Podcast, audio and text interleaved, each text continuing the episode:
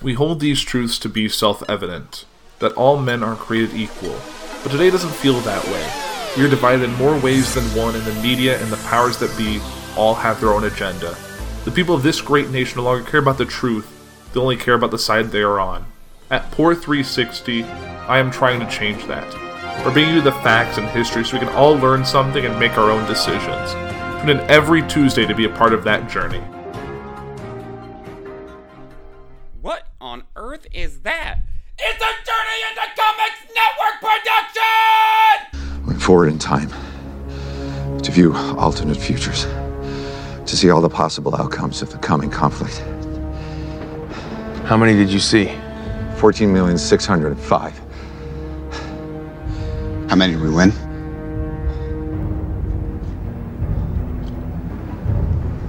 One. Ladies and gentlemen, you are listening to Journey into Comics, the podcast that's dedicated to everything nerd. With your host, the Podfather himself, Nate Phillips, and introducing his new co-host, Tyler McLaughlin. You should have gone for the head. What's up, ladies and gentlemen? Welcome back to another episode of Journey into Comics. It's Journey into Comics two seventy-nine. I am your host, Nate.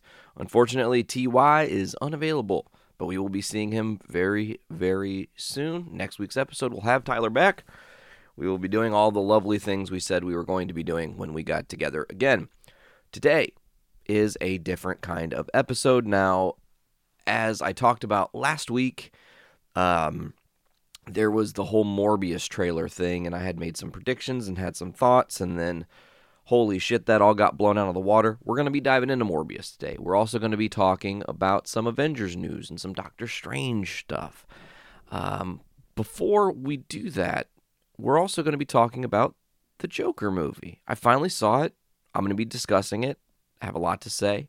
I have a lot of opinions and viewpoints that I think fans who are like me, who are on the outskirts, who have still not seen this movie, need to know to better wrap your mind around it. And uh, I'll, I'll get into all that in a minute. But before we even get to that, let me talk just briefly about this crazy, insane past couple of days. It seems like every time I'm talking to your folks, uh, there's stuff happening. And every time stuff happens, I feel like it just compiles. And it's not always bad stuff. It's just sometimes really strange stuff, stuff that you just, you can't predict life. It's very weird, you know? So we, you know, had our pretty chill, we you know, typical relaxing weekend as we are leading into starting show season up again. We're about to start doing our shows again, and our first show is going to be this coming weekend in Lafayette. If you're in that area, we are going to be playing North and Pub for the Doom Room third Annual Award Show.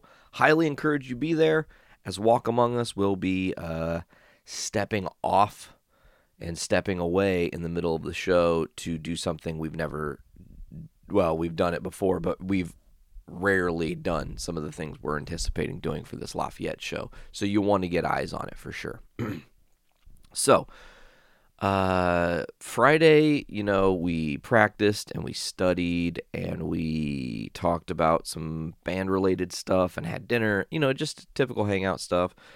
Uh, we did watch a movie. I'll be discussing that on the next Foodies special when that airs in a few weeks here, leading into the third se- or the fourth season. Um, so we, uh, you know, Saturday got up. Oh, it was actually Saturday's the day we watched the movie that I'm not going to talk about. But anyways, I digress. So Saturday we got up, you know, had our fucking day, chilled, had some lunch, was working on music stuff, did some running, had to run errands.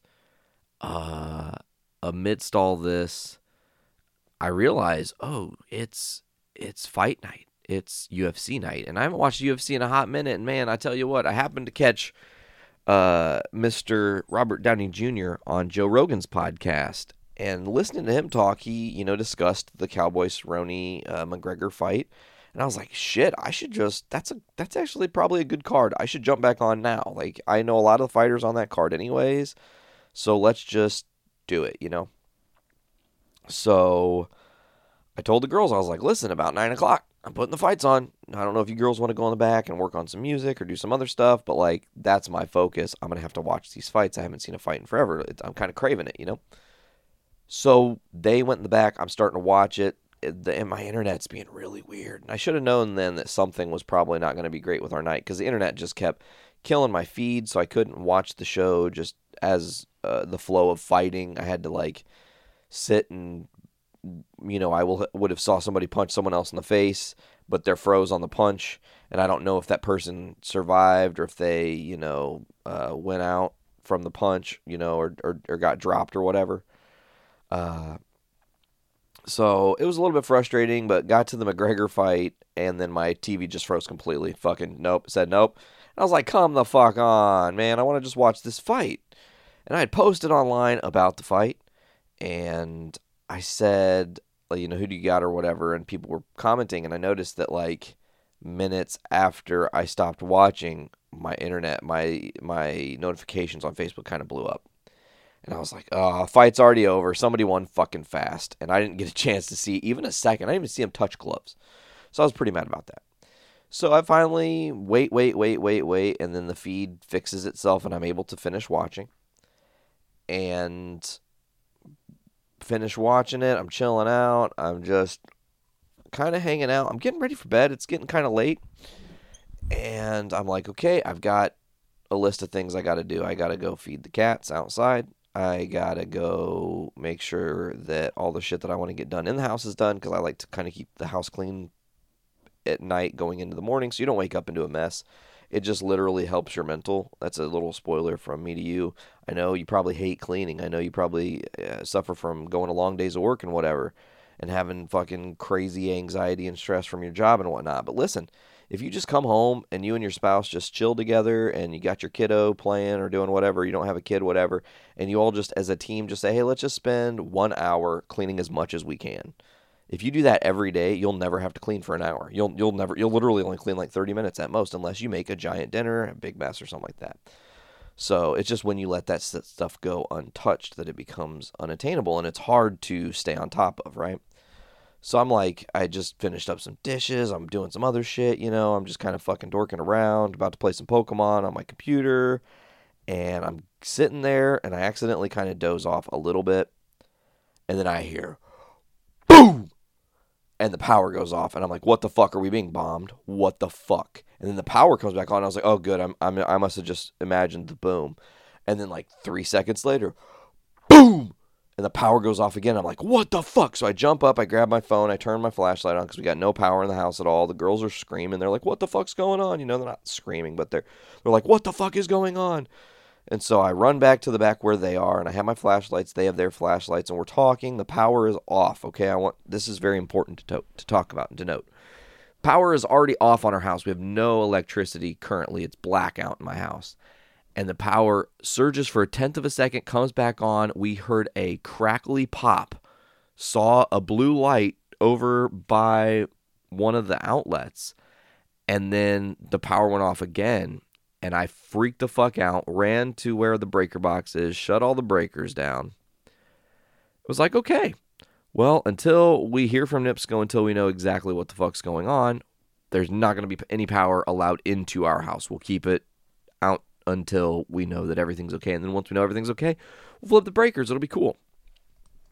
So we call NIPSCO. It's a little bit after twelve, and it's already minus five degrees outside with the wind chill, and my first thought is, oh man, those fucking kittens. What the fuck? Like, we've already had tragedy and bullshit happen with these cats already. I'm not going to go out there to find them froze to death. That would just absolutely break my heart. So I talked to the girls. I'm like, hey, what are we going to fucking do here? And they're like, okay, so we'll shut the back half of the house off. We'll turn on our fireplace. We'll bring the meeps inside. Make sure Ami is on the same side, even though that might sound counterintuitive. We're just going to try to see if they'll, like, get acquainted with each other or whatever. So we go get the cats. We bring them in. We call NIPSCO. We're talking. I finally get through to NIPSCO. I tell them what's going on. I also let them know. I'm like, listen, man, I don't know if y'all are aware, but I have, like, a ninety-six-year-old next-door neighbor, and she's fucking old and lives alone, and I don't really know her setup. She doesn't really call upon us when shit's fucked up. you know, e- you know, as neighbors, which is, I mean, whatever. You don't want to bother your neighbor. I respect that. But, like, still, I have to think about my neighbor. And I'm like, I'm not going to be the asshole who didn't tell them that there's a fucking old-ass lady next door and then she fucking croaks in her sleep because of the cold. That's fucked up.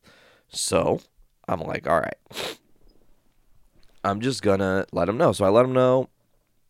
They mark us as an emergency. Within like thirty minutes, we start hearing stuff. And I look out the window in the studio and I see there is flashing lights that are police lights. And there is also, uh, what do you call it? There's a big spotlight on one of the poles. And I'm like, oh, well, they found most likely where the boom came from. And the problem is, and they're fixing it. Cool. So my thought was, when I don't see those lights anymore, even if NIPSCO hasn't yet called me, because NIPSCO is slow and they're, uh, you know, not all together with the time service. That's the Northern Indiana um, Power Source Corporation, I do believe. Uh, so they told me they would call me when the power is back on. But like I said, I would keep my eye on this pole, because my thought is, when they leave that pole, they've either got the problem fully fixed or they're fucking close to having the problem fixed, because that's where we heard the noise. It all correlates to the story that is happening, right? So I'm like, okay, okay. And I'm watching the lights. I'm watching the lights. V and I are hanging out. Sarah goes to bed. V and I are hanging out. We're hanging with the kittens, playing with them a little bit, you know, chilling. V and I play a fuck ton of Uno, heads up Uno, just one-on-one. It was really fun and hilarious and had a lot of craziness and... Anyways, so about three fifteen, V's like, I can't, I gotta go to sleep. Like, I can't stay up any longer. And the estimated time for return to power was four fifteen. They'd sent me an email, four fifteen. I was like, oh, four fifteen is not terrible. I can survive four hours in the dark. Like, it'll be all right.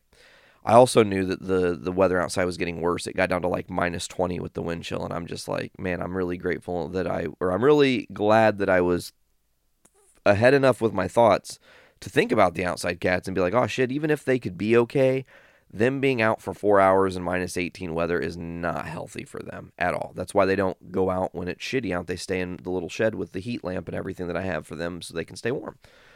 So I'm just really glad that we brought them in, because it probably wouldn't have been very a very good situation. So V goes to bed. I stay up for another hour. I put Guardians on, first Guardians, and I'm watching it.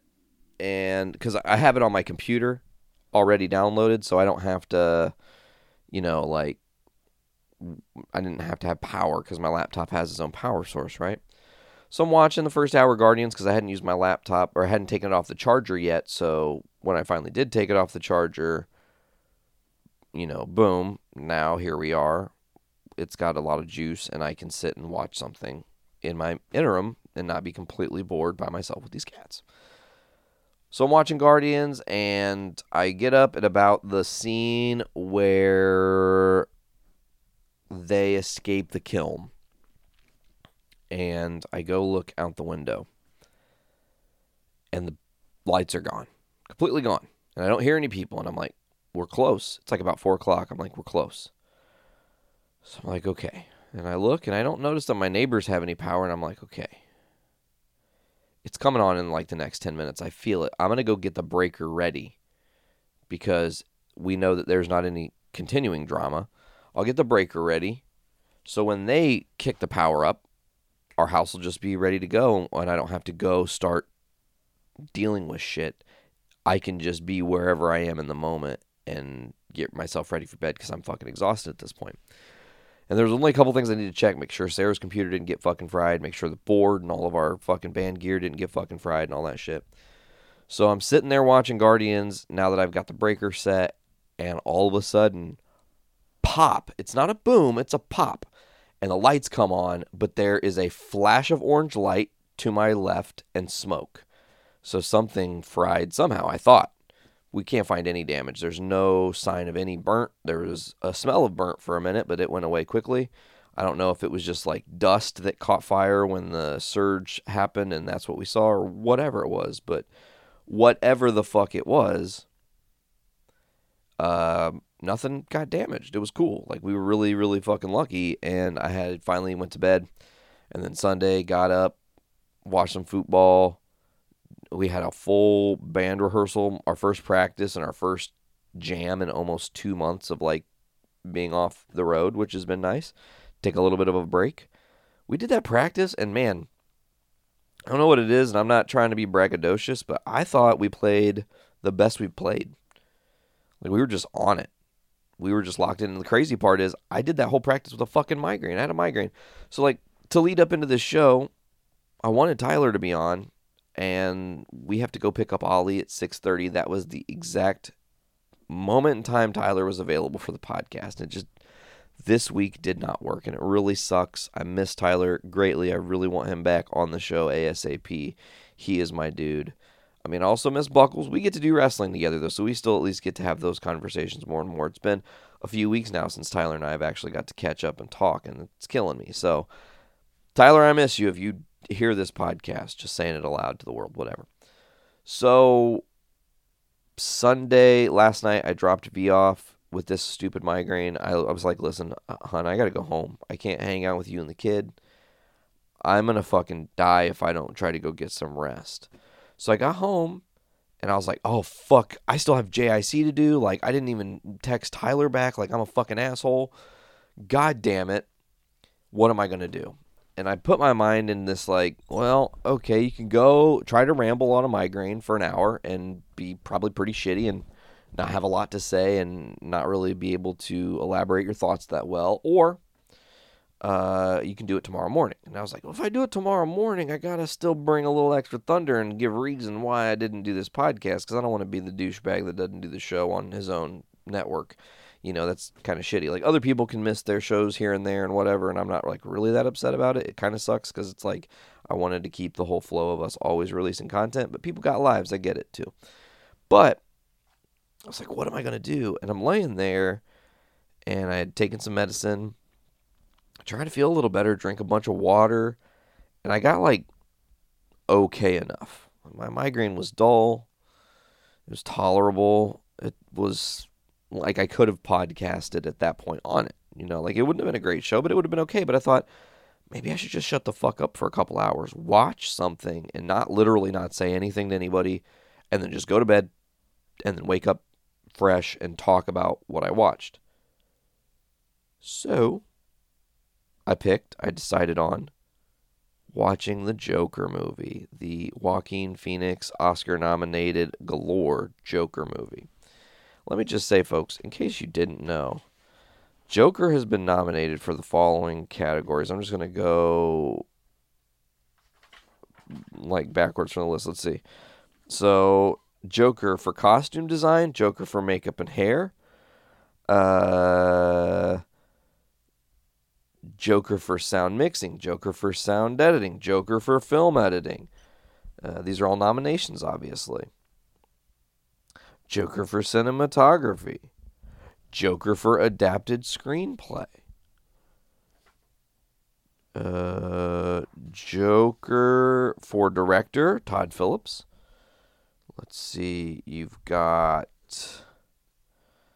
Joaquin Phoenix Joker lead actor, and Joker for best picture. Those are all the nominations of those movies, or for that movie. So let's see, one, two, uh, three, four, five, six, seven, eight, nine, ten, eleven, eleven different nominations for the Joker, you guys, just in case you didn't know. So yes, this movie does have some Oscar bait. Yes, this movie is deep, has a lot to say, does it in a very clever way, okay? So what is the Joker? If you're like, I'm completely naive and I have no idea what the fuck this story is about. I like the comics and I know Joker, but like I don't understand what this story is about. Okay. This is Todd Phillips and Warner Brothers and D C's attempt at making a story about the Joker, an origin story, if you will. Essentially, their ideology of how that character could actually be born in the world we live in now. Now, the movie doesn't necessarily even say what time it is, and you could argue that it's maybe not set current times. There's some, you know, definite things that um, don't give away one hundred percent the time frame, as it were. it's kind of elusive in that regard. So this movie does a good job of saying, okay, how does a person, a normal person, become that?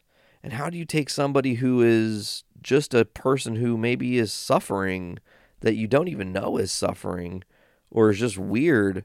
It really makes you think about how you treat people and how you act towards people. Even if you are already nice to people, it really makes you go like, man, you might see somebody who you think is all like fucking cracked down on drugs, and they literally are just P T S D all the time. That's their reality, is living in post-traumatic stress. And they literally just walk through the world in this like fucking malaise, okay? So the story of the Joker is about Arthur Fleck. He's a clown. It's no joke. He works for this place, the Ha Ha Company. And he is just this guy who's quirky. He, you find out very early in the movie, laughs uncontrollably.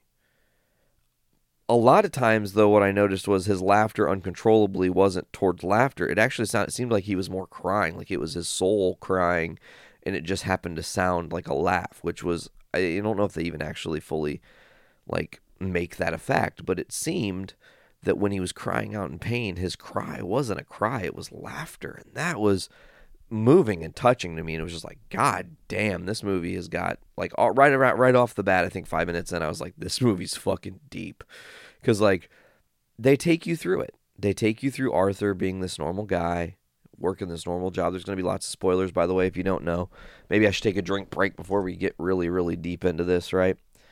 Um, this week's drink break is, and just to help anybody who doesn't know how you do a drink break on the network, you always tip your hat to the show coming the next day. So this one goes to Poor three sixty. You could also do the previous day. Shout out to the Dungeons with Dudes crew. This is my drink break. I think more solo podcasts need to be real and not edit shit like that out. I think it's so fucking fake. It's childish, you know, really. I mean, not, not to be like that, but, like, think about it.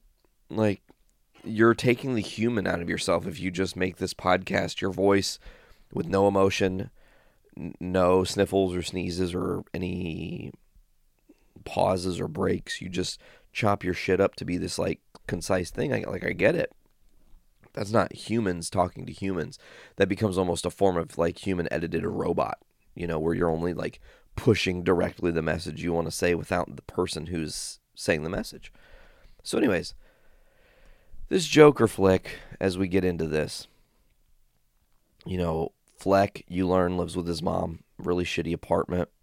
There's this really interesting interaction that kind of sets the tone for the whole movie, and I kind of felt right then what was happening. Like, I, I I had to tip off to what the bigger picture of this movie was going to try to explain to us, which they eventually do. But, like, he is on the elevator with this girl, and she's got her little kid, and she thinks he's just a normal guy because he's not talking, he's not really laughing, he's just standing there. So he's an unassuming man standing there, and she's just like, this kid's, like, constantly chatting about how she hates the building, and her the mom, like, does the fake, like, blow her brains out type thing.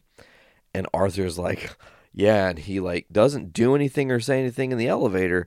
He waits a creepy amount of time until they're off the elevator, and then he does this whole, like, gun to the head motion, blow your brains out thing. He just like, hey, you know, and it's like, as a woman, that seems creepy. As a dude, that's like, what the fuck, bro? But I also understand, look, he has He he has two things going on here if you look at the psychology of Arthur Fleck. First and foremost, he's in an already anxiety-ridden position, most likely because he prefers to be a little recluse. You know, he prefers a little bit to be to himself in his private life because the people that are around him are causing chaos. And that's kind of the whole movie, is everybody's so mean to each other. You know, and everybody's so mean to each other. And There again, there there's so many little underlying things. So Zazie Beetz characters, who I'm talking about, he sees her and then does the whole gun thing or whatever. But you, you look at, again, Arthur Fleck's psychology. The one side's anxiety ridden, and the other side is him knowing he is anxiety ridden and going, listen, if I don't take a chance and say something to this girl or try to communicate like a normal human person would, maybe I'll never talk to this person again. And that is a, a regret. So now there's two sides. There's your, your anxiety and your regret playing devil's advocate in your head, and you wait and you delay. He says the, he does the hey, and then does the blowout thing. And it's kind of creepy. As the movie progresses, you get this interesting scene with his mom, and he fantasizes, it seems, about being on the Murray Franklin show.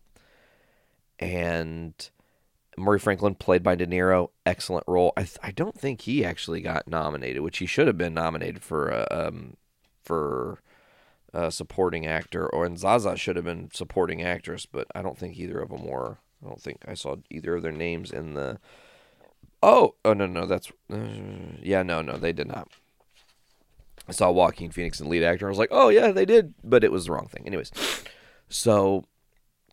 he has this weird fantasy, and then it's back to him and his mom in this apartment. His mom keeps harping on Thomas Wayne, Thomas Wayne, Thomas Wayne, and Thomas Wayne this, Thomas Wayne that. And she's like, Thomas Wayne will help us. We're family. And she, he's like, we're not family. And, and she's like, no, I worked for your, I worked for Thomas Wayne thirty years ago. And then you hear him on the thing, and he's talking about society, and he says that the people of Gotham need his help, and that, you know, as you actually, oh, okay. So there's some other short things that I kind of missed leading up to the to the part where she reveals that, because before that happens, Arthur goes to his job. He gets a gun given to him because he had been beat up by some kids. The guy was just like, here, I know you're not supposed to ha-. He says, I know you aren't supposed to have this, but here, and gives it to him, and he says, get me later. And then Arthur has the gun. He goes to a... he's like in the apartment playing with the gun and accidentally shoots one round off. Nothing happens. Then he goes to a children's hospital to be a clown. And while he's being a clown, for some fucking reason, on his clown costume, he kept the gun. It spills out, and it's like this, like, oh my God, shocking moment. There are little kids there. And then, you know, he essentially gets on the train after finding out he is... lost his job, and these guys start bullying on him, and they beat the shit out of him, and in self-defense, at least so you think, and I want to keep saying this, so you think, he shoots and kills these three guys. And it seems like, okay, maybe he actually did do that part, right? You find out those guys work for Wayne, so Thomas Wayne's like, you know, and then like there becomes an undercurrent. Because actually Thomas Wayne represents corporate America in this movie. And what it's trying to say is like, look at the corporate America not really caring about the people who are suffering down on, on the streets, saying they care that you're suffering, and then not really doing much to actually help the problem. And how people who are stuck in power like that need to be removed because they aren't helping the situation. They're creating a bigger problem by putting their foot on society, by not allowing the middle class to raise up and and, and then become a, a stronger, higher valued upper class, and to not even have a lower class, because the lower class then is able to move into a, a more of a middle class range, you know? Uh, so these three guys who get killed by allegedly Arthur Fleck, I say allegedly, again, there there's more to discuss, but, uh, you know, boom, dead. And then there's this like uprising in the city. More people wearing clown masks, more people talking about kill the rich, and this whole ideology of like what I said. They all realize like, oh shit, the dude's at the top fucking us. He is just railroading us raw dog style, no lube, you know, just like the worst possible situation. Um, and what does that create? It creates an undercurrent where the society that's actually suffering, they all become one voice. They unify. Talk about unification. The situations and causalities that are life unify people. The real situations, the being, suffering, living, uh, experiencing together, right? So you have all these like-minded people who are realizing that the upper class is killing them, and they don't want to die anymore. They're over it. And they see this killing of these Wayne guys, these Wayne uh, stock traders or whatever the fuck they are, undergrads or whatever they end up being. I don't remember what exactly title they were given. They become like reverse martyrs. They become kind of like a focal point of like, Yes, we need more of that in this city, which creates dissent and chaos. So as the movie progresses, you know, uh, Arthur Fleck's mom gets sick, and that's a, a kind of like the first hour midway point. Um, and then there's some interesting things because there's certain, like, Arthur wants to be a stand-up comedian. He tells Zazie Beetz' character, you should come see me do a thing sometime, uh, in this alleged conversation they have in the hallway. Uh, and then you go to him at the at the club, and he does try to do some comedy, but he's just laughing, and he's so awkward, and it just doesn't work. And I know people like that, man. They want to be funny or whatever, but th- th- th- there's too many things internally that are roadblocks they aren't even aware of, uh, that force them off their own path. So he's trying to tell his jokes, and he's laughing before he's even telling the jokes, and then his jokes are absolutely terrible. You know, like, my mom said something about, he, in the movie, he says, like, the joke is, like, my mother told me to enjoy school because one day you'll have to work for a living. Um, but no, Mom, I won't have to work because I'm a comedian, and nobody laughs. And then, like, he tells another joke and says, like, and the punchline is, and nobody's laughing now, and nobody was laughing or whatever. Well, it's so bad that it becomes viral, kind of just a well-known clip or whatever, and it becomes something that gets on the Franklin or on the Murray Franklin show. And that leads to uh, another path that we're going down. So that actually happens. There are moments that do happen. There are parts of this that are real, but there are also parts that are in his head. Uh, one thing I really loved about this movie, to go really back in the early part of the movie, he's talking to a social worker who's like his uh, guidance counselor, just to make sure like that he's okay. Not really a psychiatrist, but just someone who's there to kind of listen. Uh, and he's like, you don't even listen. Like he, he just tells her straight up. He's like, you're not even listening. You tell me try, to try not to have negative thoughts, and all I have are negative thoughts. That really resonated with me. Like, it like hurt my soul. I know people who don't want to live their life in torment and in pain, who do live with negative thoughts every second of their existence. And it's a sad reality. It's really hard, you know? So I really sympathized with that. So we go back to where I was talking about. And one thing, in the club, you see Zazie Beetz' character. In the hallway, you see Zazie Beetz' character. At the hospital with Arthur for a little bit, you see Zazie Beetz' character. He then goes home, and he finds, or well, he is going to leave. Before he leaves the apartment to go do something, I don't remember what exactly he was going to do. I think it was maybe to go do the stand-up or something. His mom is, oh no, he comes home from that, and his mom is asleep on the thing. And she tells him, she's like, there's a letter, there's a letter, you have to mail it, or it's urgent, it's to Thomas Wayne, you have to mail it to him, it's urgent, he has to get to it. And, and she had sent letters previously and never heard back, never heard back, never heard back. And he's like, what the fuck? So you get, flash forward a little bit into the movie again, where she's in the hospital. So she, something happens, and the detectives came to ask Walter some questions. Or, or Arthur Fleck, Arthur Fleck, sorry, not Walter, Arthur Fleck. Um, Walter Peck is who I was thinking about. That's Ghostbusters, totally different movie. My bad. So Arthur, uh, you know, finds out that his mom's in the hospital. He, or he, you know, he returns home to see her getting loaded in the ambulance. He gets in. They go to the hospital. The detectives meet him there. They're trying to ask him some questions. He's like, not what they're expecting. Oh, he also... Arthur has this card that he hands to people that says, I have a condition. Although I may be laughing, it's um, because I don't know how to process my emotions and express them. So I might be laughing in a situation where I'm sad or scared or something, you know. And uh, that, and so they ask him about that. We got one of your cards. Is that real? Is it a condition? He's like, I don't know. You tell me. Is it a condition? And he walks into the hospital. So he's in the hospital, and... You know, he's he's now at a point a little bit later on where he's alone with his mom, and he's opened the note, and he read it, and he learns that, according to his mom, Thomas Wayne is his dad. And I was like, oh, of course, that's that's great storytelling. The guy that's going to become the Joker is is Thomas Wayne's dad. That's like kind of brutal and brilliant, you know? Uh, so he asks about it, and then... he kind of freaks out on her and smothers her. And then he returns to the apartment. he doesn't go to his apartment. He goes to Zaza's apartment and just sits on her couch, and she is just, you hear her in the other room, and I'm like, I wonder how this interaction with these two are going to go, you know? And it was really interesting because my thought was exactly what was going to come to pass. Is like, she's going to go out there and not have a fucking clue who he is or why he's in there. And everything he saw with her has been an imagination. And it was. He envisioned it. He wished that he was kissing her in the hallway after he saw her go, go back into her place. Uh, you know, he envisioned her at the comedy club laughing to his jokes and helping to get make him feel. Because there was moments where it was like when you were faced with the reality of like, oh my God, this is a really awkward, oh, cringeworthy situation.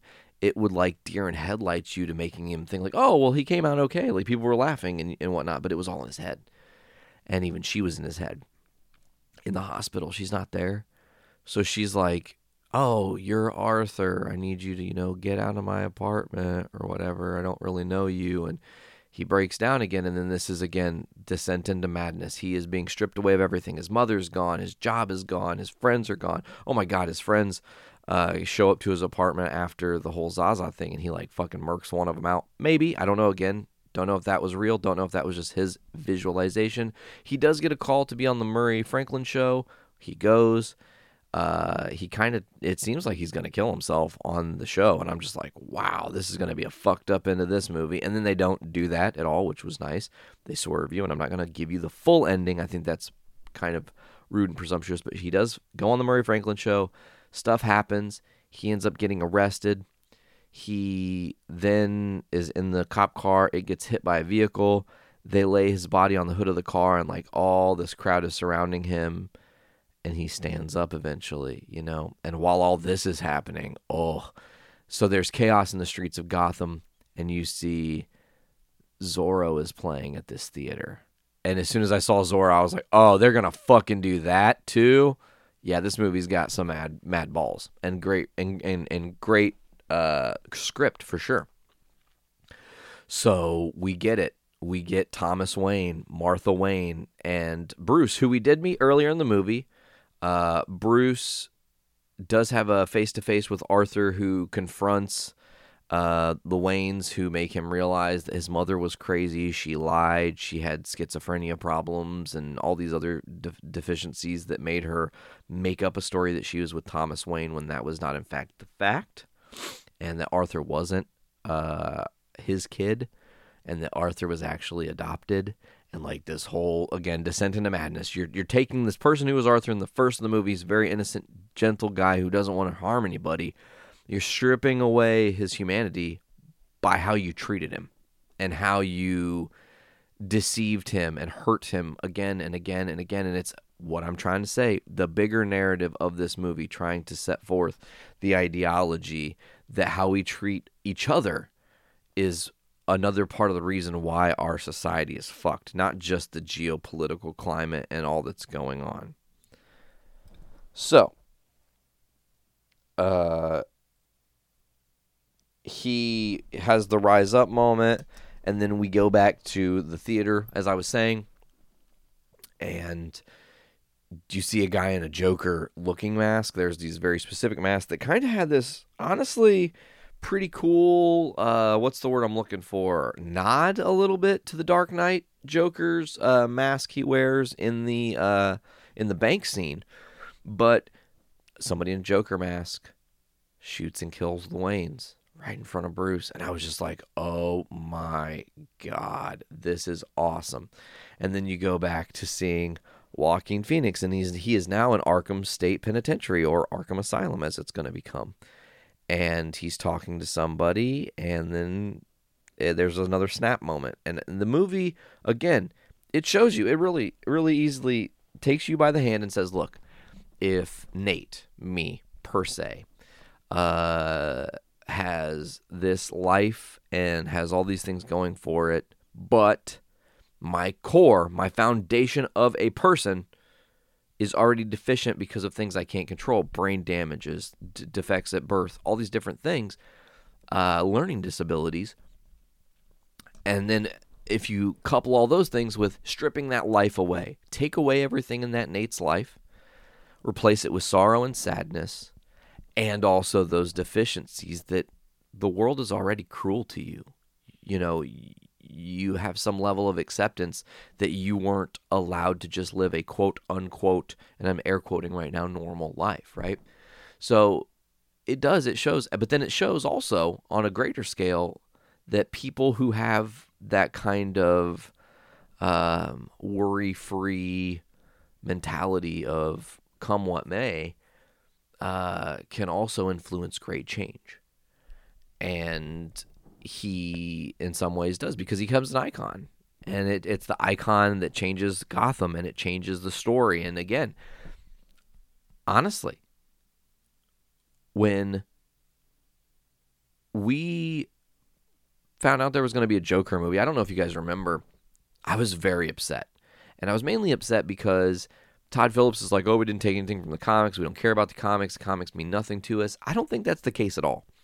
I think they took very subtle, beautiful little things, sprinkled them in because they are important to a story, but gave it a different sense of realism.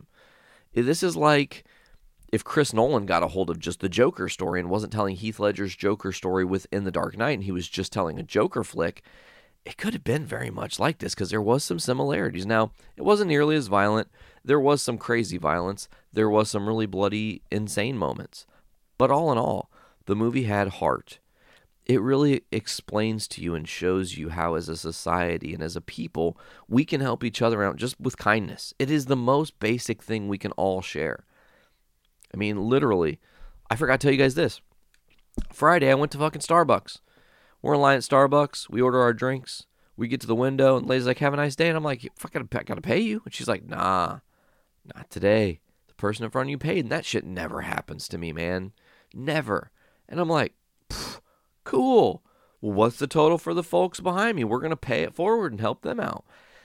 Their total was a little bit less than ours. Whatever. Doesn't matter. We still paid it forward. Hooked them up. Hooked them up. And I tell you what, man, it feels good. Kindness feels better than any other thing you can do towards another person. Being kind is the greatest act. It'll make you feel good. It'll make them feel good. It's a two-way street, right? So if I were to rate the Joker, um, out of five stars, oh man, this is hard because as a comic book movie, it wasn't really comic book movie-y.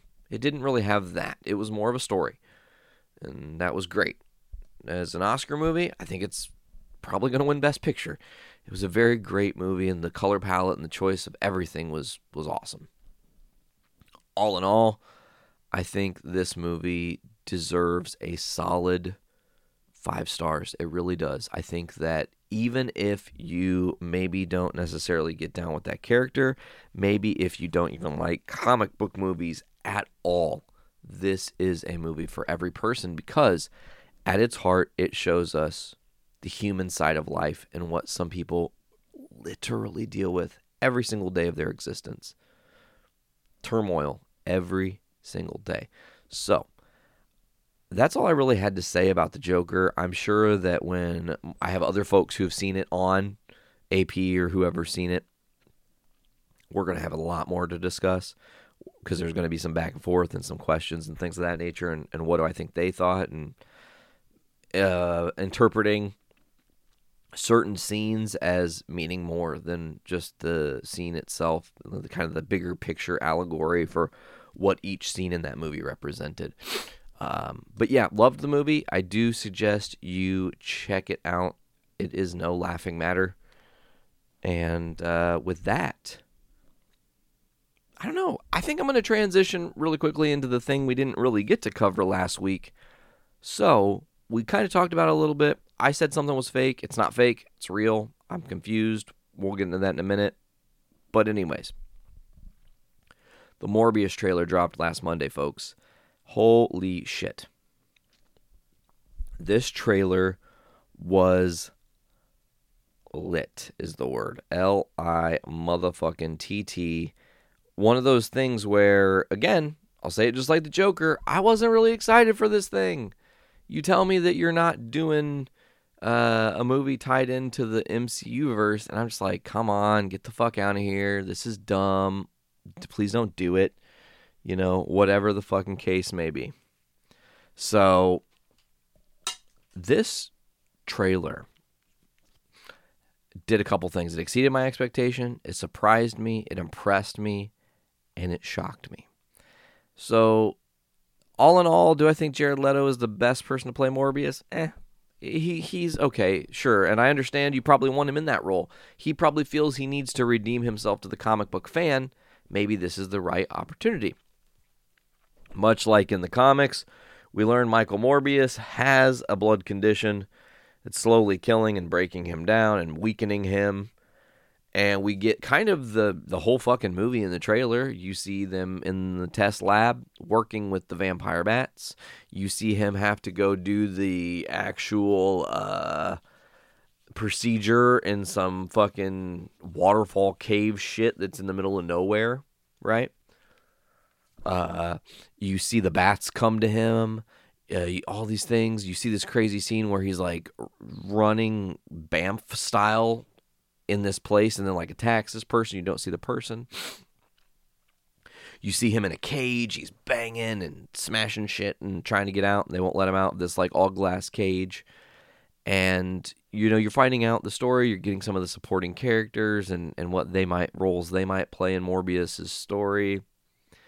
And then you get a couple things. We got what I think might actually be the very, very end of the movie, unless they're going to make it really early on that Morbius can just change from his vampire form to human form back and forth whenever he wants, which is not how they did it at all in the comics, but it's a different kind of a uh, MacGuffin for your story. I get it. It's cool. It's different. So, get to that final scene, and you hear, uh, got tired of being a good guy, eh, Doc? And as you're hearing the eh, Doc, Morbius is walking right next to Michael Keaton, who is Adrian Toomes from Spider-Man Homecoming. And here the fuck we are. So now, what does that mean? Well, that now means that the Spider-Man Web of Spider-Man universe that Sony is developing, which has your Venoms, it now has Morbius, it possibly is going to have Black Cat and Silver Sable, even though I think that movie actually itself got scrapped. There were some other movies they had discussed also bringing into that uh, Web of Spider-Verse. So, pretty much means, though, that the M C U now has ties to this, that has ties to that. That means that now Spidey has an official channel. There was also the scene we talked about last week where Morbius is walking down an alley and he's in an orange jumpsuit, and there's the fucking, we didn't see the scene, but we saw the picture with the, the Tobey Maguire Spider-Man. What I actually think is, is I think in that universe, because the Avengers and because of the post-snap blip, that like the Spider-Man game exists. As does the Avengers game, even though it got delayed and it's not out yet, and I can't believe it got delayed, motherfucks. But, oh well. That game exists, which means that alternate uniforms for Spider-Man exist, right? Creative things that are Tom Holland's Peter Parker could potentially wear alternate designs or whatever. Which just means that somebody in the movie took a screenshot from P S four game, printed it, and then somebody wrote murderer over it. Okay? And the murderer ties back to the assumption that Quentin Beck is dead from Far From Home, right? So we're just getting it all. Now, if Tom Holland appears in Venom and then they renegotiate terms and they can keep building this, I think the M C U doing the... Because here's my thought. If you did three of the movies, Venom, Morbius, and another movie, whatever it is, not a part of your Sinister Six buildup, but a part of the Webs of Spider-Man verse, and then did the three other characters, your Adrian Toomes, Vulture, your Quentin Beck's Mysterio, and then let's say Kraven the Hunter, Kraven, uh, Kraven Sergio. Um, I think that's his name. I fuck that up sometimes. But anyways, then you have this cross-pollination in such a way that fans are like, oh man, th- to see all, you have to see the three side movies, which gives mad money to Sony. They make bank off of it, especially if Tom Holland appears in it, and God forbid any other characters appear in it that make people like, holy fuck, you have to get eyes on these movies immediately, go to the theater yesterday to see it, even though it's not out yet, and whatnot.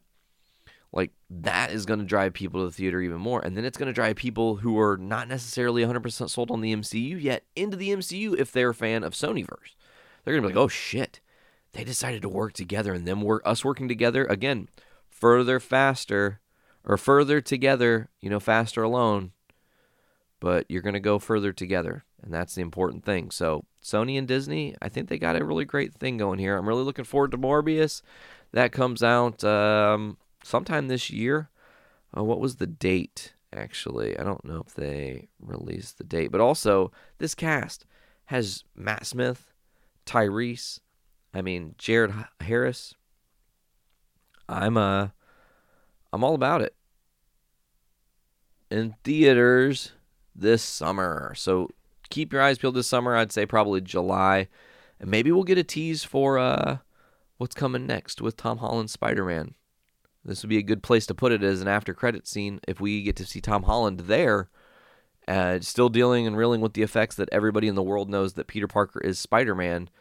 Uh, it could just, again, you're you're driving people to keep their interest and keep it up, and, and, and the love of these characters. I think that's what's most important. I think Sony's starting to figure that out. The love of these characters are more important to the fans than anything else. So if you're true to the character and you try to keep everything together, I guess is the way to say that, we as fans are going to appreciate that more. It's going to make us definitely want to spend our money a lot quicker uh, and go to the films to see whatever you're putting out, Sony and or Disney.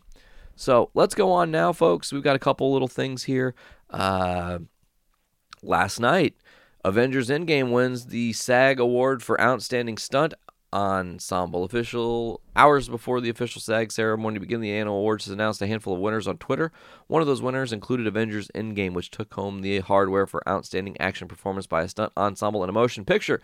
The award was the only nomination Endgame received at the SAGs. Other films for that award were Ford versus. Ferrari, The Irishman, Joker, and Once Upon a Time in Hollywood, meaning Joker got beat by Avengers Endgame. That's cool. For the most part, the award often goes to genre-oriented movies. Last year, Ryan Coogler's Black Panther won the award, while Wonder Woman won the year prior. Other winners since the award was first introduced in oh seven are Dark Knight, Star Trek Inception, Harry Potter and Deathly Hallows Part two, and Mad Max Fury Road. So, it's the last big nomination for Endgame between now and the Oscars. They got nominated for the Best Visual Effects and Best Score at the Grammys. So, they've got the Oscar and BAFTA award possible chances to win. Uh, we'll see what Endgame does. I don't really predict them taking too much home. Not to say that it's not an amazing movie. I don't want you to think like that. I just, it's it's the the award season, and they're fickle bastards. And there's a preconceived notion, right? So let us just real quick here discuss one last thing before we get out of here, as it seems a confirmed synopsis for Doctor Strange two and the Ma- Multiverse of Madness has come out. I'm going to read that synopsis to you guys because it's got a couple little uh, teases of things to return. After the events of Avengers Endgame, Doctor Stephen Strange continues his research on the Time Stone, but an old friend-turned-enemy seeks to destroy every sorcerer on Earth, meth- messing with Strange's plans and also causing him to unleash an unspeakable evil. So Baron Mordo is my guess to return, or maybe Amy Adams returns, but as a ba- Rachel McAdams uh, returns, but maybe as a baddie, not sure. Uh, the Time Stone was destroyed during Endgame and then sent back to the past to the Sorcerer Supreme. So unless Strange can figure out how to, if he can atomically reconfigure the stones that were destroyed by Thanos, you know, reduced to atoms, then he conceivably could bring back all the Infinity Stones, and that leads to a whole other series of possible problems. Uh... Although I'm not sure what kind of universe post-Endgame is going to be, because now, I mean, those stones were destroyed by Thanos, and then Tony did the snap, and then those stones were returned to their original timeline sequentially, but the world that the th- Avengers are living in, those stones are only atoms. So at an atomic level, they still exist to keep the time stream going, but they aren't really gems anymore. So I don't know if they're going to use that as a crux later on, but we're going to figure that out. We do know that Benedict Cumberbatch, Benedict Cumberbatch Benedict Wong and Elizabeth Olsen are going to be in this movie. Uh, but I'm wondering if Chiwetel Ejiofor, maybe, uh, could be uh, coming back as Baron Mordo. That makes sense to me. Baron Mordo is like, you know, the bill always comes due. Now I'm going to fuck you up, Strange. But Scott Derrick's, uh, Scott Derrickson leaving that movie is kind of sad, but they still are going to film this summer. So we're going to learn about this very soon. And uh, I think with that, folks, we're going to get out of here. You know, it's a little bit early today. It's a little bit of a shorter podcast, but I don't want to encumber you guys with a bunch of shit. We talked about the very heavy Joker. It was no laughing matter. Uh, I want to thank you guys so much for listening to this week's episode. As always, check us out at journey into comics dot com. Get us on Podbean, Stitcher Radio, Google Play Music, Spotify, CastBox, TuneIn, Apple Music, and many others. Just search Journey Into Comics Network. One feed. It's all you will need. We release shows almost every single day of the week. You got content consistently coming your way. Something to check out. Folks, this has been Journey Into Comics two seventy-nine, no laughing matter. I have been Nate, and as always, pop your caps back and fill your brains with shit. Later, guys. You know what? Hold no, don't actually later. Just one one other thing though, real quick. One other thing. I just want to say this before we get out of here for real. I know I did the whole spiel. I broke us down, but let's just wait. Go to journey into comics dot com on a computer, please, if you can, because I have been doing a ton of work getting the archives for the Journey Into Comics network up on the site. So what that means is, is that instead of having to try to scroll and scroll and scroll and scroll a thousand plus podcasts to find an episode from the olden days that you might want to listen to, now instead go over to the Nifty Nifty side tab. You can search every twenty-five Journey Into Comics, shows by season, shows by series. And it's pretty easy, self-explanatory. Those are all self-navigationing, so you can travel between show the same show and find what you're looking for specifically. You don't have to keep going out and back into the different menus. Uh, that's going to do it, folks. Pop your caps back, fill your brains with shit. I did it already, but we'll see you guys later.